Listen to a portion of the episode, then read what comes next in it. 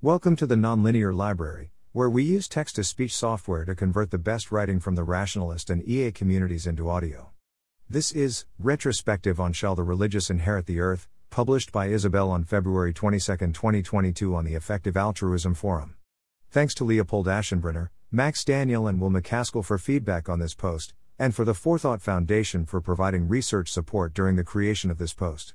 Introduction This piece is a retrospective on Shall the Religious Inherit the Earth, a book by Eric Kaufmann published in 2010 which goes into one possible way that the future might go based on past demographic trends. In societies in which it is common for some couples to choose to have small families, there is a substantial gap between the fertility rates of the most religious and everyone else.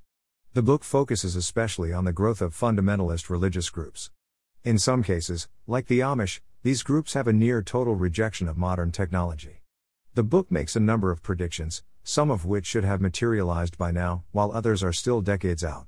I will evaluate the claims about the specific high fertility religious groups the author brings up, as well as discussing overall global trends in religion and fertility. Future posts will delve further into arguments for why fertility rates matter and what influences them. TL, DR. Book focuses on high growth rates of various religious groups, but for the most part they are experiencing substantial fertility decline in parallel with more secular groups, as well as secularization. In the US, identification with Protestantism, both mainline and evangelical, is in decline, and there is little evidence of high growth from a committed core. Hispanic immigration did not deliver a boost as large as predicted to Catholicism, both because of lower fertility and because of growing secularism. Mormon fertility has declined. In the Middle East, North Africa, and Asian countries with high Muslim populations, fertility has fallen substantially, with many places now close to or below replacement fertility. While the Muslim share of Europe will grow, it is likely that it will not grow fast enough to prevent population decline in the medium term future, i.e., by 2050, without substantial further migration. Of the groups discussed in the book, the only substantial exceptions in terms of declining fertility are Old Order Anabaptists, Amish, Hutterite, Old Order Mennonite. Though future growth may be difficult to maintain as farmland is growing less affordable for them, and farming is associated with higher fertility within these groups. Haredi, ultra Orthodox, Jews. Though there are signs of increasing acceptance of the usage of technology and of higher labor force participation rates among both men and women, this has not had a clear impact on fertility or retention. But I'm interested in hearing arguments for other groups. Globally, the dynamic will be driven by declining populations in highly secular Asian countries and rapidly growing highly religious countries in sub Saharan Africa, which was not discussed in any detail in the book.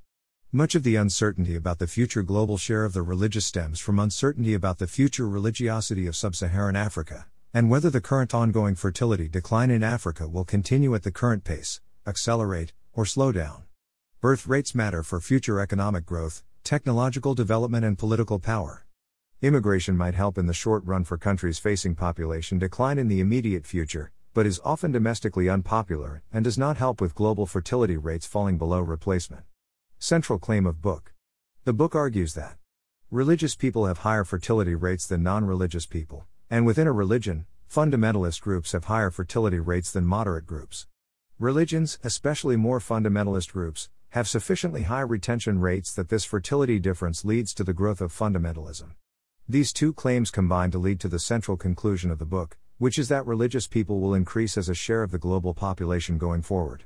While the titular conclusion is about the earth, the examples the book poses are mostly about within country, region, or religion changes, looking at the higher fertility rate of some Christian groups within the United States, more religious Muslims within the Middle East, Muslims and remaining committed Christians within Europe, Haredi Jews within Judaism, I broadly agree with the claim regarding higher religious fertility, but find the evidence for the second claim regarding retention to be much weaker and to often fail to hold. Given that, it is helpful to try to disaggregate the conclusion about global religious population dynamics into four parts. Within a religion, fundamentalist growth will outpace moderates growth. Within a country region, fundamentalist growth will outpace irreligious plus moderate growth. Globally, religious growth will outpace irreligious growth. Globally, the population will continue to grow. I find the evidence for 1. to be fairly strong, especially for Christianity and Judaism, when atheism is acceptable. Moderates often shift into irreligion and fundamentalism grows as a share of the religious population. Within Islam, due to more negative consequences for apostasy, especially within the Middle East, I expect moderation to come first. The evidence for, 2, is weaker, with the exception of Haredi Jews within Israel. While, 3, does not follow from the examples provided in the book and despite, 2, mostly failing to hold, this does seem to be true at least in the medium term, due to dynamics between countries mostly not addressed in the book, the population decline of irreligious countries in East Asia and the population growth of Africa. Which brings us to the fourth point. Fertility rates have declined nearly everywhere, for nearly everyone, religious groups have had their fertility rates fall in parallel with secular decline. Already, in many parts of the world, the fertility advantage of the religious stems not from having exceptionally large families, but rather from the irreligious having small or no families. For example, much discourse has been made about the growth of Muslim populations in Europe, and it is true that, that they are growing both in absolute terms and as a share of the population. However, this growth by itself, even with continued migration, is likely not sufficient to prevent Europe's population from shrinking by mid century, which I discuss in more detail later. Basic relationship between religiosity and fertility. The relationship between religiosity and fertility is well documented and easily apparent. The below graphic, if anything, understates the relationship because a number of the low religiosity regions that are projected to exhibit growth will only do so due to migration. There are also within country fertility gaps based on religiosity. However, more religious people having more children doesn't necessarily imply that the share of the world that is religious will grow. There is evidence that religious fertility has been higher than secular fertility in the United States and Europe for centuries, and yet the secular share of the population has been increasing during that time. There is growing evidence that secularization of France in the mid to late 1700s drove the initial demographic transition, with families in more secular departments switching to having fewer children earlier than other regions. If a fertility advantage was sufficient to ensure that an idea grows, then secularism would have been doomed from the outset in France, but we can see that France today has a low rate of religiosity. Since the forces that contribute to secularization have been outpacing the fertility gap for centuries, this gives us reason to believe that they will continue to do so. Despite a widespread fertility advantage to the more religious, we can see that the younger people are often less religious than older people on many metrics of religion, while the opposite is rare. Figure Younger adults, 18 to 39, are less religious than older adults, 40 plus, on multiple metrics of religiosity across the world. This provides another piece of evidence suggesting that higher religious fertility on its own is insufficient to guarantee a growing religious share of the population. Note also that the relationship between fertility and religiosity is not absolute. For example, in Israel, while there is a strong relationship between religiosity and fertility for Jewish women, there is less of a relationship between fertility and religiosity among Muslim women. Why this matters for EA's long termists. If your timelines for transformative AI are within the next decade or two, then birth rates now don't matter. The people born today won't affect much before the world is radically changed, at which point the existence of new biological humans may not matter. But if your timelines are longer than that, or if you are skeptical about transformative AI or otherwise believe that the world won't yet be locked into a trajectory within the next couple of decades, birth rates become much more important. Children born today will be the young adults of tomorrow, and they will have an impact on the world that exists then. Insofar as EA is changing the world, it's worth noting that EA is quite young relative to the societies that it is a part of, in the 2020 EA survey, 82% of respondents were 34 or younger. More broadly, fertility matters for both economic growth and geopolitical power.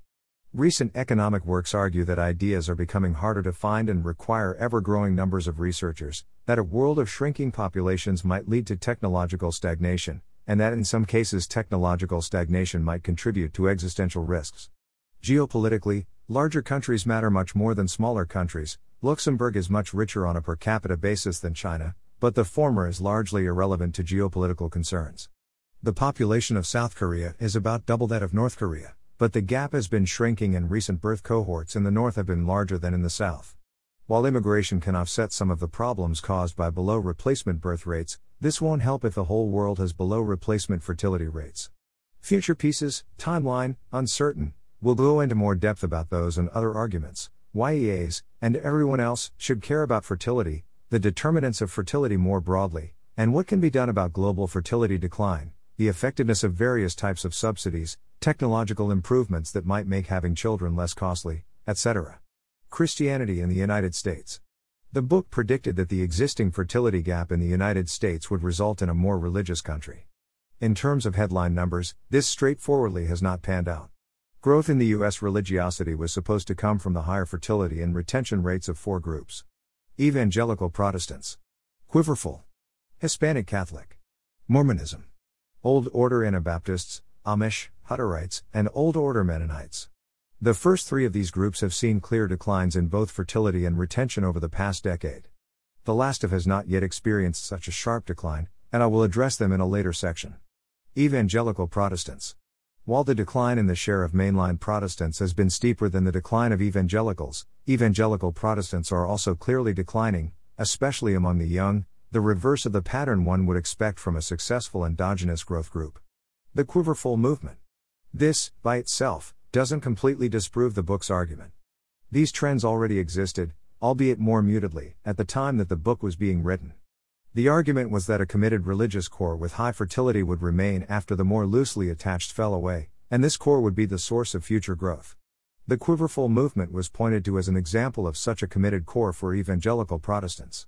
Though Kaufmann acknowledged that the core of the movement only numbered the tens of thousands, he argues that, that the movement would have broader reach by influencing the evangelical homeschooling community, which he claims numbers between 1 to 3 million.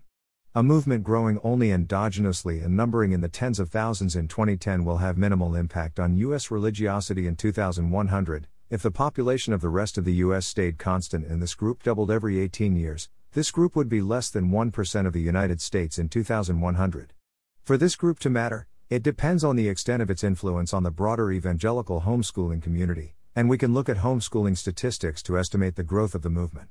However, the statistics on homeschooling raise doubts about the claims of continuing rapid growth, though there was growth in the early 2000s. Between 2003 and 2007, the share of K 12 school students enrolled in homeschooling grew from 2.2% to 2.9%, and the share of parents who homeschooled out of a desire to provide religious or moral instruction increased from 72 to 83%.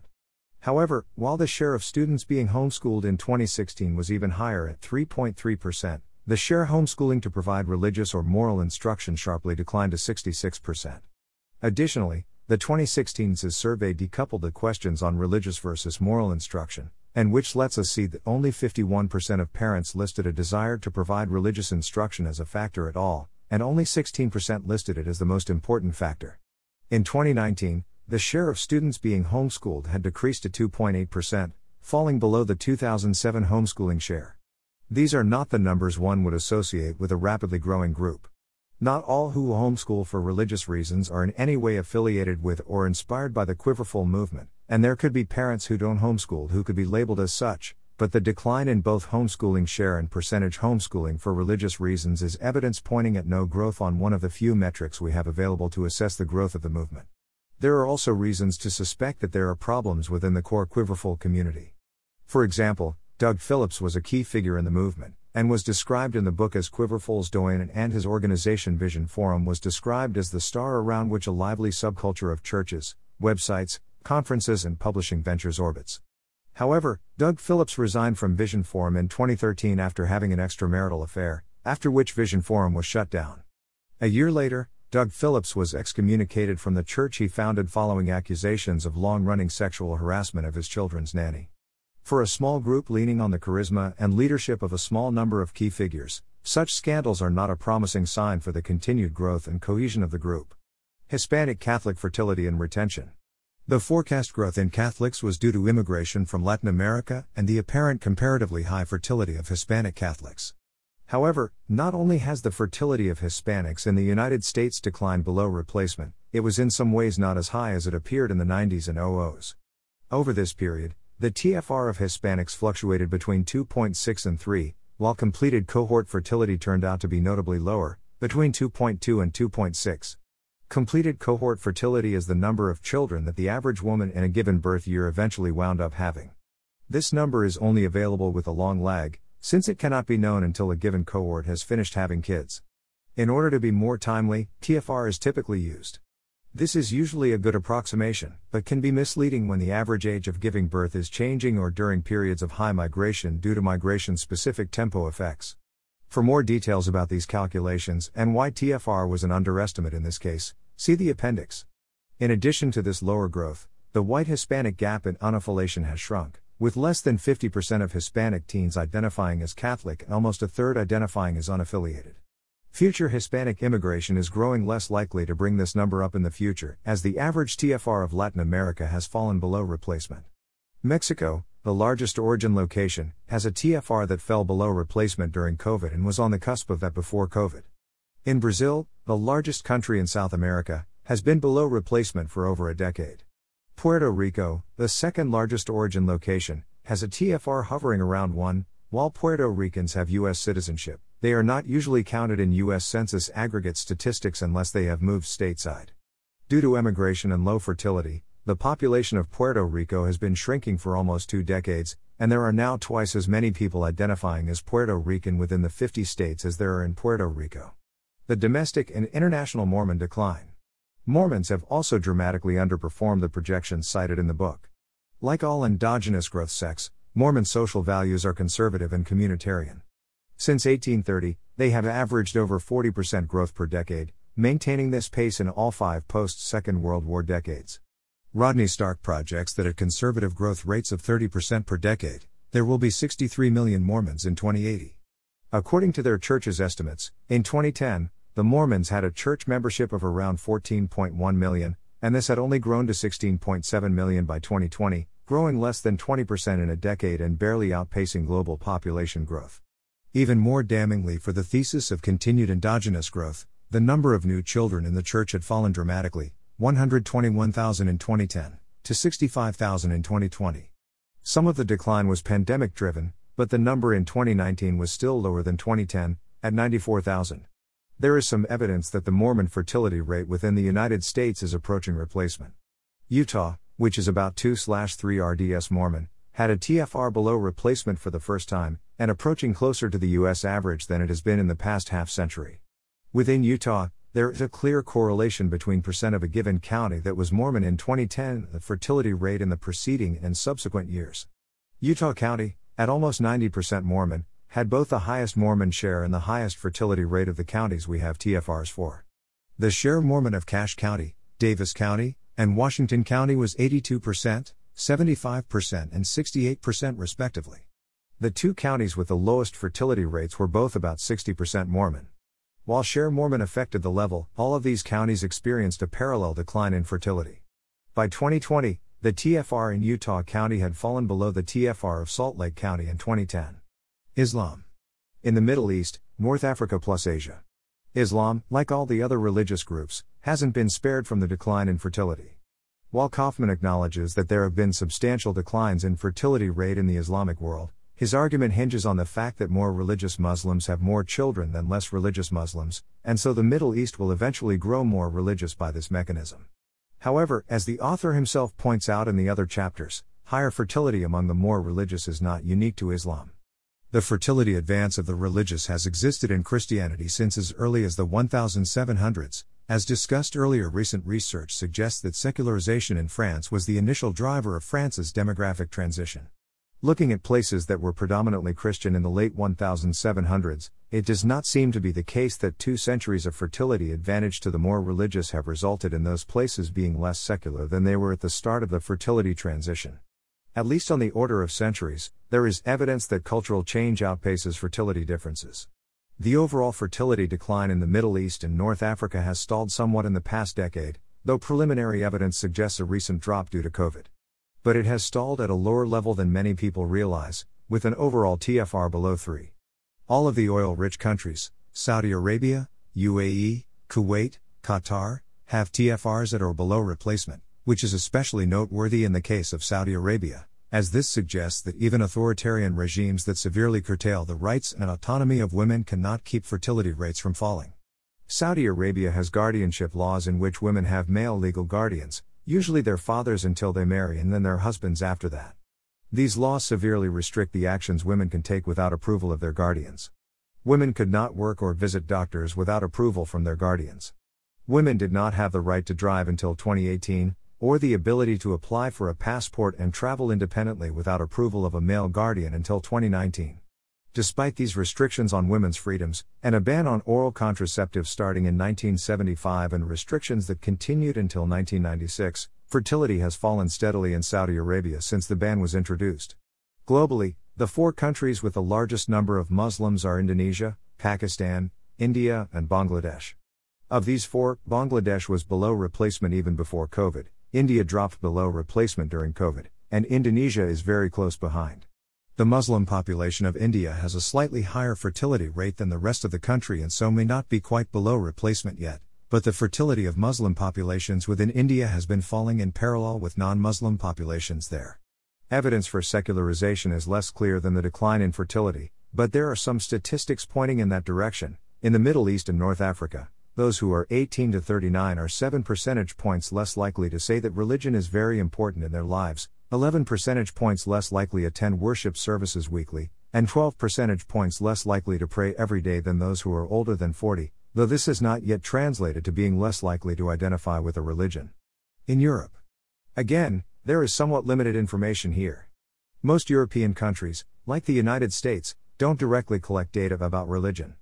Additionally, the change of the Muslim population in Europe is still primarily being driven by migrant and refugee flows, with 60% of the growth in the Muslim population in Europe between 2010 and 2016 stemming from migration rather than natural increase. This makes it difficult to assess how large the families of the incoming population will be, because as was the case with Mexican immigrant fertility in the US, the short run TFR may be misleadingly high thanks to migration specific tempo effects. This sort of arrival effect is evident from the historical data on Turkish migrants to Germany. Again, regardless of age at migration, fertility peaks shortly after arrival. Some of this effect is due to married women reuniting with their husbands after time apart. If having recently migrated is a strong predictor of having a kid, and a significant fraction of the measured population has recently immigrated, then this will result in TFR estimates that are substantially below completed fertility. The women who migrated to Turkey in their early 20s will not have the same fertility rate in their late 20s and early 30s as those who migrated at those ages.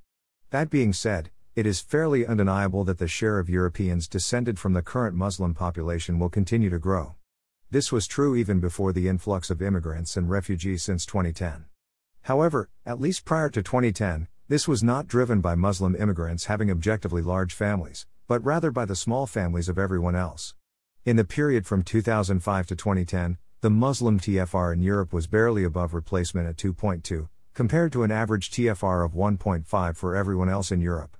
It was even below replacement in Germany, Italy, and Spain, though not as far below replacement as the non Muslim population of those countries. An additional driver of growth is the age distribution. After additional migration in the 2010s, the TFR of Muslims in Europe rose to 2.6, possibly in part due to the temporary arrival effect documented above. However, even with this influx and increased fertility, Pew projects that it would take continued migration at the heightened 2014 16 levels to avoid population decline in Europe by 2050. Migration at prior levels would be insufficient to avoid population decline. Addressing Africa and East Asia. The body of the book focused mostly on within country fertility dynamics.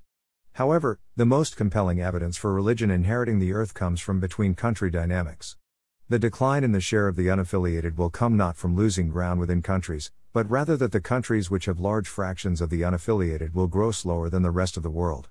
Pew Research projects that while the unaffiliated share will decline overall, the unaffiliated share of the population will slightly increase in the countries where it is currently most populous. I expect it to go up by more than Pew does. Note that the share unaffiliated in the United States was forecast to go up from 16% to 25% by 2050, but has already reached that, and as discussed earlier, the age distribution of the unaffiliated suggests that that percentage will continue going up in the medium term, with 36% of younger millennials unaffiliated. Several of the countries on this list are East Asian countries which have substantially below replacement fertility. Rather than gaining ground within currently more secular countries, the main source of religious growth will be from population growth in sub Saharan Africa. East Asia. The Asian countries listed in the earlier table of countries with the largest unaffiliated populations all have it below replacement fertility for at least the past decade, in some cases far below. South Korea's TFR in particular had both a rapid drop and an astonishingly low bottom, with a TFR that started above 6 in 1960, fell below replacement in the 80s, reached a TFR of 0.84 in 2020, and likely fell even further in 2021. South Korean government projections forecast that TFR will stay below 1 until 2031. South Korea is also a great example of population momentum. While its TFR has been below replacement since the 80s, South Korea only experienced its first population decline last year, and it could have likely made it another couple of years without population decline were it not for COVID. So, even if a population is growing, this doesn't necessarily mean that the demographic pyramid isn't inverting. United Nations population forecasts have systematically overestimated future fertility and underestimated improvements in life expectancy. This difference is most stark in Europe, but can also be seen in global aggregates. Africa. For reasons unclear to me, the book did little to address sub Saharan Africa. This seems an obvious inclusion. Africa has a large number of devout believers of each of Christianity and Islam, and is the continent with the most rapidly growing population, so most growth in both of those religions will come from population growth here. This is the region that drives the most uncertainty about my future projections. First, a brief overview, and then an argument for each side why Africa might drive religious growth in the next century, and why it might follow the trend of everywhere else, with growth eventually falling below replacement. The majority of sub Saharan Africa is Christian, with a large but growing Muslim minority, but this is a fairly recent development. Prior to 1950, the majority of the continent practice traditional religions. The below map shows the distribution of adherents of both Christianity and Islam. With the highest fertility and growth rates in the world, Africa is projected to grow substantially both in absolute terms and as a share of the world population in the coming decades. But exactly how much growth is unclear. Sub Saharan Africa is going through the fertility transition at a steady rate, though the decline started later and the rate is falling more slowly than other parts of the world, falling from an average TFR of 6.8 to 4.6 since 1980. Both Niger, the country in the world with the highest fertility rate, and the Democratic Republic of the Congo, which had persistently increasing fertility until the 90s, have seen declines in recent years. A decline doesn't necessarily mean that fertility keeps falling to or below replacement. Sometimes there are pauses or reversals. Compared to the rest of Africa, Botswana had a relatively early and steep decline, but then stabilized and stayed around 3 for over a decade before continuing to decline again. It is worth noting that some places have had abrupt fertility transitions after long periods of high and stable fertility, so the relative slowness of Africa's transition doesn't preclude a more rapidly declining population pyramid. Earlier, we saw the population pyramid of South Korea, which in no way resembled a pyramid. Haiti's population pyramid is a very clean example of a transition from a traditional population pyramid to one with stable cohort sizes. Note that somewhat counterintuitively, this population pyramid is associated with a TFR that has not yet dropped to replacement. The size of newly born cohorts is much larger than the average cohort size of the reproductive age population. Because the reproductive aged population is still increasing, we observe simultaneously falling TFR and flat cohort sizes. The usual relationship between fertility and income education slash development holds. Within Africa, countries with higher GDPs per capita, more years of schooling, higher development index scores have fewer children. As Africa gets richer and more educated and more developed, the fertility rate will likely decline there as it has elsewhere. While some papers argue that sub Saharan Africa is going through the fertility transition more slowly than Asia and South America, and has a higher level of fertility at given GDP per capita, they still find the usual relationship between these indicators and fertility. Insofar as there are outliers in the graph above, they can partially be explained by extreme levels of income inequality that result in much lower development than would typically be expected for a given level of GDP per capita. A clear case of this is Equatorial Guinea, one of the richest countries in Africa due to having substantial oil exports. Because of the uneven distribution of this wealth, Equatorial Guinea has a very low Human Development Index ranking, and has a much higher GDP per capita than most of its neighbors on the list, while having lower levels of education and life expectancy. The reason for the correlation between higher income and lower fertility is still hotly debated. Many things are correlated with higher GDP, and therefore with lower fertility. There is a similar relationship between fertility and mean years of schooling, and between fertility and the Human Development Index rating, which incorporates GDP, years of education, and other measures. While it may be useful to understand the exact mechanism, even without having it pinned down, these metrics are likely to continue to be correlated and fertility will likely to continue to decline. Even with a steeper decline in fertility, population momentum would still result in Africa's population will grow substantially over the coming decades. I feel very uncertain about how Africa will change global religiosity going forward. I think there is a strong case to be made that Africa is one of the places that will be the most different in a couple of decades compared to today. Booking the trend. Of the groups brought up in the book, the two most compelling exceptions to the trend of declining fertility are Old Order Anabaptists and Haredi Jews.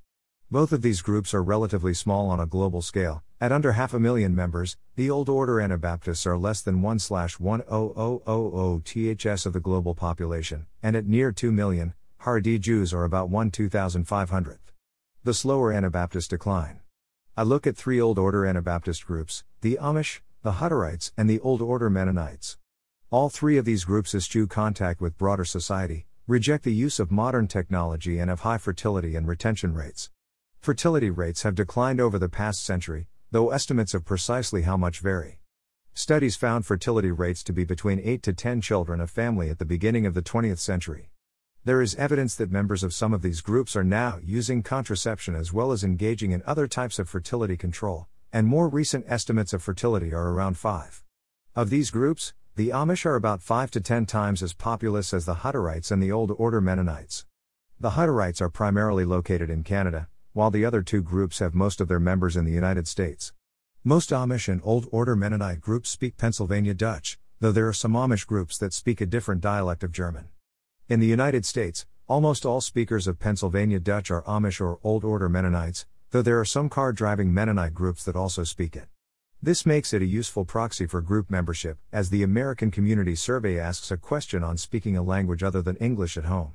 Using responses to that question, it is possible to construct a population pyramid for individuals, aged 5 plus, who speak Pennsylvania Dutch. Their population pyramid is actually a pyramid, as opposed to a Rorschach test. While they have featured consistent growth over the past century, there is some reason to believe that they will not be able to keep up this growth going forward. Historically, the Amish have been farmers, but farmland that they can expand into is getting harder for them to find and afford. While data is sparse enough that it is not possible to establish a causal relationship, rather than a correlation, the subgroups of Amish that have the lowest rates of farming also have the lowest fertility rates and rates of retention. The need to expand outward is also evident looking at the growth of settlements. The Amish are organized by a group of households coming together to form a settlement, with most settlements having fewer than 30 households. The Amish expand primarily by forming new settlements, not by adding additional households to existing settlements. Settlements founded before 1980 have less than a quarter of the growth rate of settlements founded after 2000. As purchasing additional land for new settlements becomes more difficult, existing settlements will have to densify and the Amish will need to move into non farming careers, a transition which has already started to occur. The coming decades will show whether the Amish can undergo such a disruption of their lifestyle without affecting growth rates, but my expectation is that their success at growth is reliant on their current lifestyle, and by the time they reach 1% of the US population, which is between 3 to 4 doublings of their population away, they will have some combination of lower fertility and retention. Haredi Judaism. Finally, we move on to the Haredim, ultra Orthodox Jews. The majority of Haredim live in Israel, with a smaller community in the United States, and some communities in Western Europe and elsewhere. I will be focusing primarily on the characteristics of the community in Israel in this post, as this is the largest and best surveyed community. Besides the Amish and Hutterites, this is the group discussed in the book that most eschews modernity. However, the degree of separation between themselves and the society that they live in is much lower than that of the Amish, and in the past two decades, there has been substantial changes in participation in broader society. One such change is the increase in labor force participation, especially among ultra Orthodox women. Other indicators, such as women completing matriculation exams and going on to university, have also gone up substantially in the past decade. Overall, the Haredi are not as strenuously opposed to using technology as the Amish, though they still use less of it than the general population. Internet usage increased from 28% to 49% between 2008 and 2018, and the COVID pandemic led to an additional sharp increase in internet usage among the ultra Orthodox, bringing the usage up to around 66%. About 40% own cars, and nearly 60% of ultra Orthodox men have driver's licenses. The rate of having a driver's license is much lower among ultra Orthodox women, at 30%. Despite these changes, the fertility rate has remained roughly stable. While down from the peak in early to mid 2000s, TFR has remained flat for the past decade and is at the level it was in the mid 80s. Haredi and secular, Hiloni, Jews both have higher rates of retention than religious, Dati, or traditional, Masorti Jews. While more people switch into considering themselves secular Jews, this rate is insufficient to make up for the higher fertility rate of the Haredi. The American Jewish population also has a similar pattern, where the Orthodox and secular shares are lower for earlier generations and higher for later generations. Note that while the Haredi have a much higher fertility rate than other subgroups, which brings up the average, Israeli Jews and Israel as a whole would still have a relatively high fertility rate even without including them in overall fertility estimates. One way in which the Haredi have higher expansion potential than the Amish is that their lifestyle does not rely on maintaining a low density. In fact, in Israel, the majority of ultra Orthodox prefer living in a large city to living in a small town or a rural community and more respondents prefer living in an apartment building to living in a single family home. While the Haredi are growing in number in both the United States and in Israel, the impact of their growth is much larger in Israel since they are already a larger share of the population there. Though estimates of when they will constitute a majority differ, it seems clear that they will constitute a growing share of the population of Israel going forward, and will plausibly constitute a majority of the population of Israel sometime sometime in the next century. What this will mean for Israel is unclear. Recent trends in greater technological adaptation and labor force participation among the Haredi are relatively positive signs for the economic implications of future growth. Some argue that this will make Israel more right wing, as the Haredi currently tend to vote for more right wing Israeli parties, though this has not always been the case in Israel historically. While there is a clear relationship between religiosity and the role of religion in public life, views on other political issues are less determined by religion. Mistaken predictions. Demographic predictions have been wrong before. It was not that long ago that some in Israel worried about the high fertility of Muslims within Israel, forecasting that eventually Israel would no longer be a majority Jewish state. These forecasts turned out to be mistaken, as the Muslim fertility rate eventually continued to fall, while the Jewish one rose slightly from its lowest point. Other groups. These are the most significant groups mentioned in the book for which the evidence of both high fertility and high retention are able to be verified. I am interested in finding out about other groups that are substantially bucking fertility trends. These groups do not need to be religious, in fact, I would be especially interested in seeing what a non religious high fertility group would look like. I'm interested primarily in groups whose existence and growth I can verify, which cashes out to some combination of the following characteristics located in countries which can be verified by checking fine grained official statistics or statistics collected by reputable groups, such as Pew Research Center. Geographic concentration. Distinct language. Distinct religion. For small groups, 100,000 1 million, I'm interested in a fertility rate that is at least double that of their broader society and also above 4. For groups larger than a million, a fertility rate that's 50% higher than their broader society and also above 3 would be interesting. I'm also interested in hearing about countries that have unusual fertility patterns. I don't think any country is as much of an outlier in this regard as Israel, but I'd be interested in hearing arguments for it. Of the Christian groups in Europe that the book argued had high fertility rates and purported rapid expansion, Laestadian Lutheranism is the one that comes closest to meeting these criteria. I discuss this group further in the appendix. Conclusion With a small handful of exceptions that make up a tiny fraction of the global population, the trend seems clear as countries have become wealthier and more educated and otherwise more developed, their fertility rates have fallen, and they will likely continue falling past the replacement rate. The gap between religious and secular fertility rates may continue to persist, but it seems likely that the rate of deconversion and other secularization will outpace or at least keep par with the higher fertility rate of the more religious, as has been the case in the United States and Europe for decades and perhaps centuries. Rather, we need to worry about what will happen in a world where nearly every group falls below replacement, and we face a world of shrinking birth cohorts and inverted population pyramids. Japan, Italy and Germany are some of the earliest countries to have almost completely inverted pyramids below the age of 65. The median age in these countries is greater than 45 and rising rapidly. Japan, which has both the highest median age and the highest share of the population greater than 65, is going to be one of the earliest to deal with this challenge. Japan has already had to make substantial changes to retirement and immigration, and the old age dependency ratio is only going to rise in the coming decades. Companies have increased their mandatory retirement ages from 60 to 65 and then later to 70. Benefits have been cut for those aged 60 to 65 who are collecting a pension. Though Japan has historically had very low levels of immigration, skilled labor shortages have prompted the government to change policies in recent years, letting foreign workers renew visas indefinitely and bring families with them. The first countries to undergo this transition are all wealthy countries, which makes these types of changes easier to weather.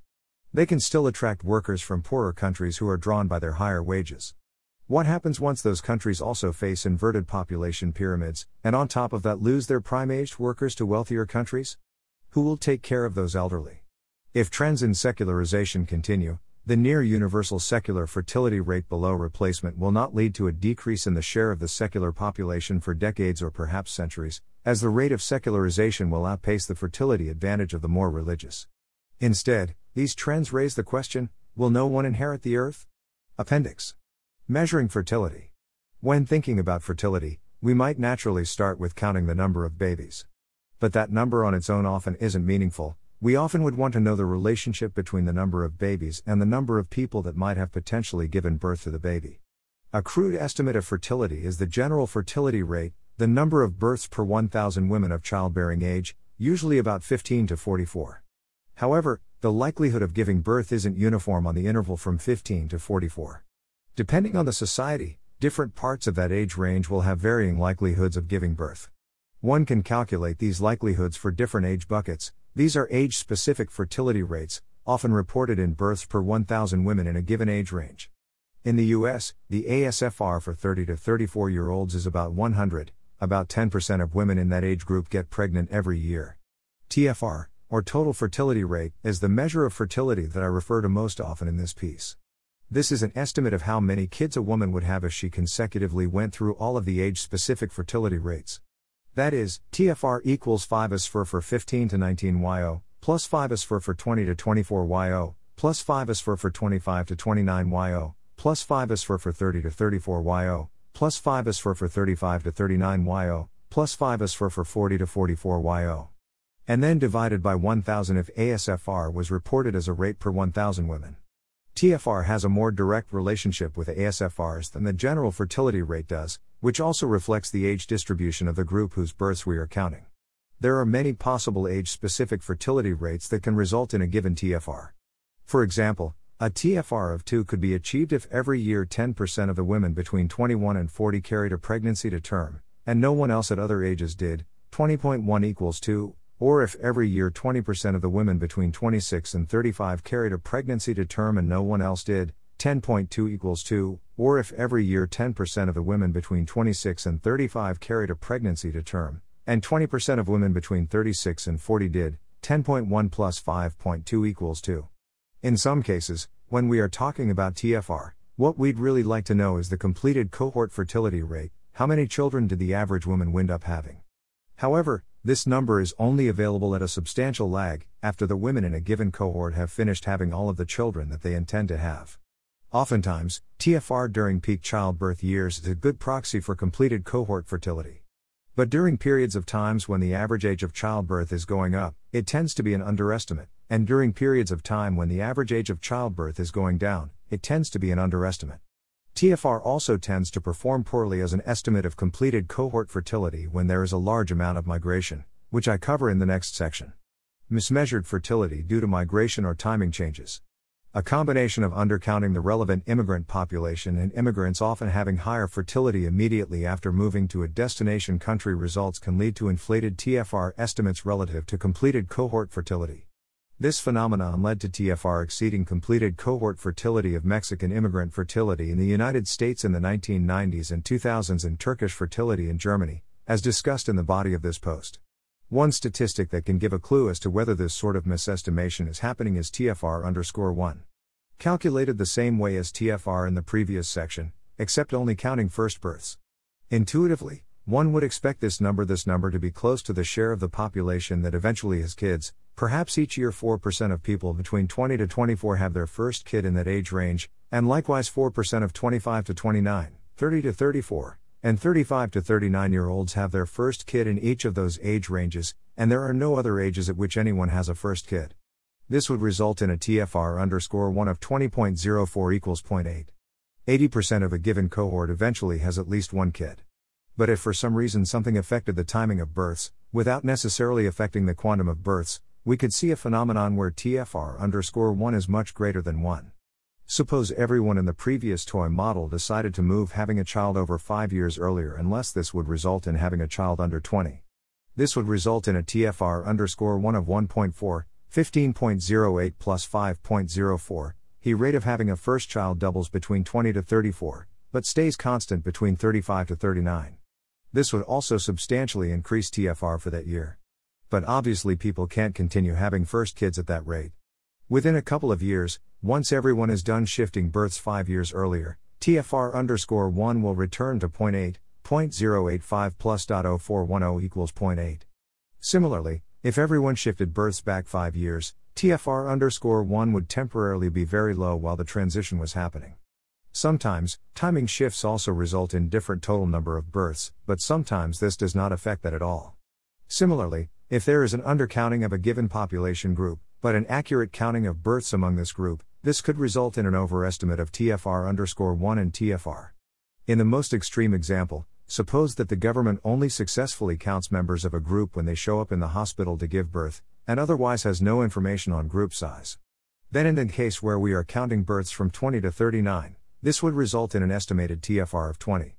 Another study, this one more recent and from Switzerland, finds that while the TFR of foreign nationality women has consistently been higher than Swiss nationals, the completed fertility of these groups has the opposite relationship. In the Swiss case, most of the foreign women are from other European countries, and some of the differences from different rates of naturalization, but the study helps demonstrate the difficulty of assessing fertility while the underlying populations are in flux and provides more observations of the migration specific tempo effect in action. For more reading about adjustments to TFR that attempt to mitigate the tempo effect, see the documentation for the European demographic datasheet. Laestadianism. The book mentioned several Christian groups in Europe which had higher fertility rates than their surrounding societies, and so were rapidly expanding. Of the groups mentioned, the one with the best documentation that I could find were the Laestadian Lutherans in Finland. While Finland does not directly estimate fertility rates by religion, it is possible to make some inferences about potential high fertility groups by looking at local birth rates and population pyramids. The town of Larsmo was one the book cited as having a high concentration of Laestadians and consequently a high fertility rate. The population pyramid of Larsmo, shown below, is that of a growing population. However, there's a clear transition at adulthood on the pyramid both in 2002 to 2020, indicating that a substantial portion of the youth of the town leave at adulthood, perhaps to study at a university, and some fraction of them do not return. It is unclear whether this indicates that they leave the faith, as they could be moving into other towns, but none of the neighboring towns exhibit the same population pattern or have population pyramids that are as bottom heavy as Larsmo is. The TFR in the region the town is in, Ostrobothnia, has stayed well below replacement, at 1.66, though this is still higher than the Finnish average of 1.37. In Larsmo, the population growth between 2003 and 2020 implies a population doubling time of about 45 years, and birth rates in 2019 and in 2020 indicate a TFR between 3 and 3.5. This is a sharp decline from the TFR of 5.5 cited for Laestadians as a whole in the 1980s. Additionally, Note that Larsmo has a population of only about 5,500 and there are only two other municipalities in Finland that are as youth heavy as Larsmo, with about 30% of their population below 15, and they are both also relatively small, Tyrnava with a population of almost 7,000, and Liminka with a population of about 10,000. Contrast Larsmo, Tyrnava and Liminka with Bnei Brak and Modi'in Illit, two cities in Israel which are predominantly Haredi. Brak has a population of almost 200,000 and 47% of residents are 17 or younger. Modi'in Illit has a population of about 75,000 and 64% of residents are 17 or younger. While the numbers of Laestadian Lutherans are higher than just the population of those towns, their demographic impact thus far seems to be limited, and there is some evidence that their fertility rates are converging with the rest of Finland. This group appears to be growing, but more slowly and from a smaller base than the two groups I classify as more clear cut exceptions to the trend. Dutch Orthodox Calvinism. Another group cited in the book are the Dutch Orthodox Calvinists. As with Laestadianism, it is difficult to check the population statistics for this group directly, but we can look at the places within the Netherlands which the book lists as being predominantly Dutch Orthodox Calvinist, Urk in Flevoland and Staphorst in Overijssel. Unfortunately, the Netherlands Central Bureau of Statistics does not make it as easy as Statistics Finland does to obtain population pyramids for towns. However, we can check just raw birth numbers in each of these towns and see that the situation is not indicative of growth. Compared Larsmo, births have been flat for the past 30 years, though births fell by about 15% for the Netherlands as a whole, so in this regard they are still outperforming the general population. Of course, believers could be expanding via moving into neighboring towns. But there do not seem to be signs of growth on the national level. SGP, the Calvinist political party that received the majority of the vote in Urk and the plurality of the vote in Staphorst in the recent House of Representative elections, has consistently received only about 2% of the vote on the national level. This is consistent with the below figure from an earlier paper on regional and religious differences in the Netherlands. While Cluster 2, which has the highest share of Orthodox Calvinists, had, and likely continues to have a higher TFR, a higher rate of having four or more children, and a higher rate of marriage, these rates are converging to the rate in the rest of the country. Slash chaj idea pf.pdf. Colon slash slash www.visionforuministries.org issues slash news underscore and underscore report slash the underscore closing underscore of underscore vision underscore forum underscore me dot asks colon slash slash www.bornachristianassembly.org article slash 2014 slash doug underscore phillips dot php. Percent 3 A percent 20 Hispanic percent 20 or percent 20 Latino percent 20 origin percent 20 by percent 20 specific percent 20 origin and T equals Ax 1 Y 2019.bo3001 and hide preview equals true http colon slash slash castat.go kr portal slash eng press releases slash 1 slash index.board Mod equals read and ASEC equals 416,566. Colon Haiti underscore single underscore age underscore population underscore pyramid underscore 2020.png. Colon slash slash hdr dot hdr.unporg slash content slash 2019 Human Development Index ranking. The Amish struggle with modernity. Slash percent D7 percent 97 percent D7 percent 99 to 1.xls. Estimating tempo effect and adjusted TFR, populationeurope.org. Slash hash slash CBS NL slash dataset slash 37230 ned slash table. Thanks for listening. To help us out with the nonlinear library or to learn more, please visit nonlinear.org.